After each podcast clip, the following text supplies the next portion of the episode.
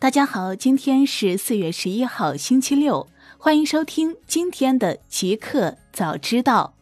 刚发生，App Annie、拼多多、淘宝相关数据还需校验，此前排名已撤回。北京时间四月十号消息，市场调研公司 App Annie 对昨日删除的报告作出说明称。关于二零二零年第一季度热门应用榜单，由于淘宝和拼多多的数据还需最终校验，我们已暂时撤回了相关排名报道，敬请知悉。App Annie 已经重新发布了全球移动应用的使用时长报告，在新报告中已经删除了昨日引发市场争议的二零二零年第一季度热门应用榜单。此前报告称，拼多多在月活跃用户方面超过淘宝，位居第九；淘宝则位居第十。来源：新浪科技。广东餐饮协会发文指美团垄断，高佣金已被多地餐饮协会控诉。四月十号下午，广东省餐饮服务行业协会官微发文，广东餐饮行业致美团外卖联名交涉函，要求美团立即取消独立合作限制等其他垄断条款，以便餐企承接来自更多平台的外卖订单。具体要求包括直接减免整个疫情期间广东省所有餐饮商户外卖服务佣金百分之五或以上。并重点扶持广东百强餐饮企业、钻石酒店企业、米其林餐厅及广东餐饮协会会员企业。在广东省餐饮服务协会之前，已有多地餐饮协会发文控诉美团疫情期间涨佣金。财务数据显示，美团二零一九年全年收入九百七十五点三亿元，同比增长百分之四十九点五，实现净利润二十六点八亿元，首次实现整体盈利。其中，美团外卖业务贡献巨大，交易额增长百分之三十八点九，餐饮外卖毛利却暴增百分之九十四点二，餐饮外卖毛利率由百分之十三点八同比涨至百分之十八点七。来源：凤凰科技。大公司，谷歌设立门户网站，帮助纽约州应对暴增的失业申请。北京时间四月十号消息，据 CNBC 报道，谷歌已经建立了一个应用门户网站，帮助纽约州应对失业申请数量激增的情况。该服务也将会扩展到其他州。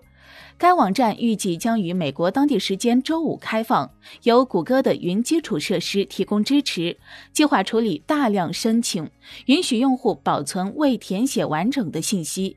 此外，谷歌周四还推出了一项搜索功能，提供美国联邦失业资源的链接，并计划将其扩展到州一级。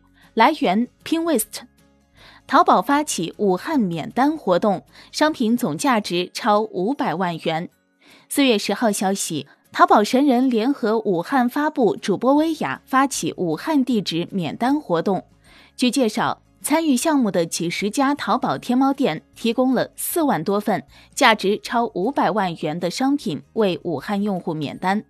淘宝方面表示，此次免单活动涉及品类有大米、消毒液、口罩、防晒用品、茶叶等。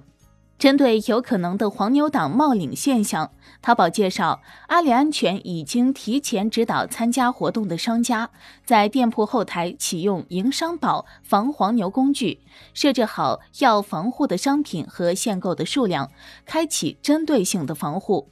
来源：Do News。互联网，菜鸟国际跨境电商物流订单已经恢复至疫前水平。北京时间四月十号消息，菜鸟国际表示，跨境电商物流订单已经恢复至疫前水平。中国到全球的跨境物流海外仓仍然保持运转。菜鸟欧洲区域负责人卜华在介绍菜鸟全球包裹网络时表示，通过链接全球物流要素。强控包机干线、eHub 和卡车网络等关键节点，其为跨境中小商家提供了商业快递的体验和普通邮政的价格。此外，通过欧洲海外仓，菜鸟疫情期间仍然能帮助商家快速发货，向欧洲消费者提供欧洲三日达、泛欧七日达等服务。来源：Do News。台积电今年三月营收达二百六十六点一亿元，同比增长百分之四十二点四。四月十号消息，全球最大半导体制造厂商台积电今日公布了三月营收。台积电三月合并营收约为新台币一千一百三十五亿两千万元，约合人民币二百六十六点一亿元，较上年增加了百分之二十一点五，较去年同期增加了百分之四十二点四。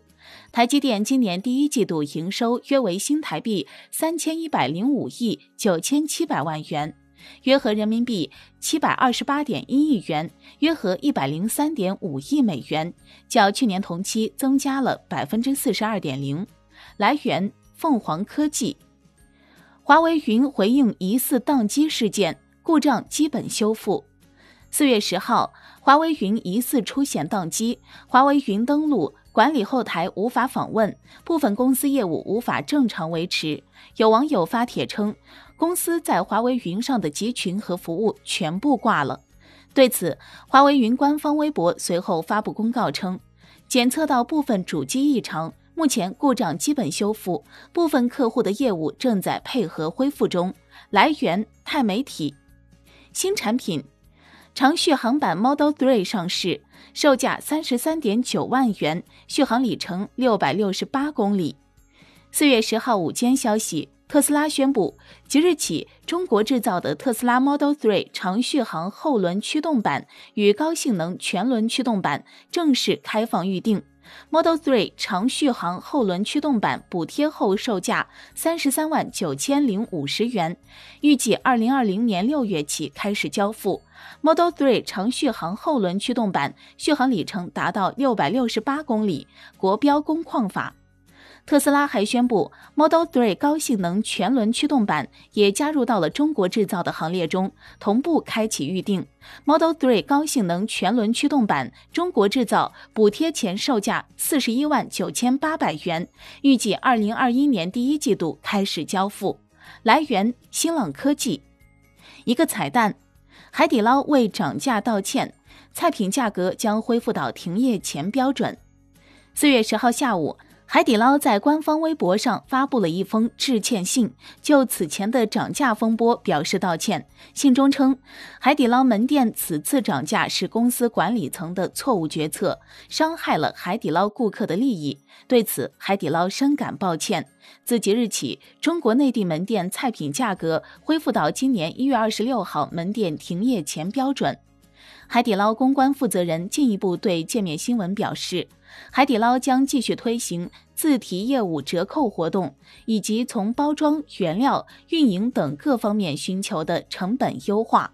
五天前，海底捞复工后涨价约百分之六的话题逐渐在网络上发酵，多地网友在社交媒体上反映海底捞门店菜品价格上涨。来源：界面。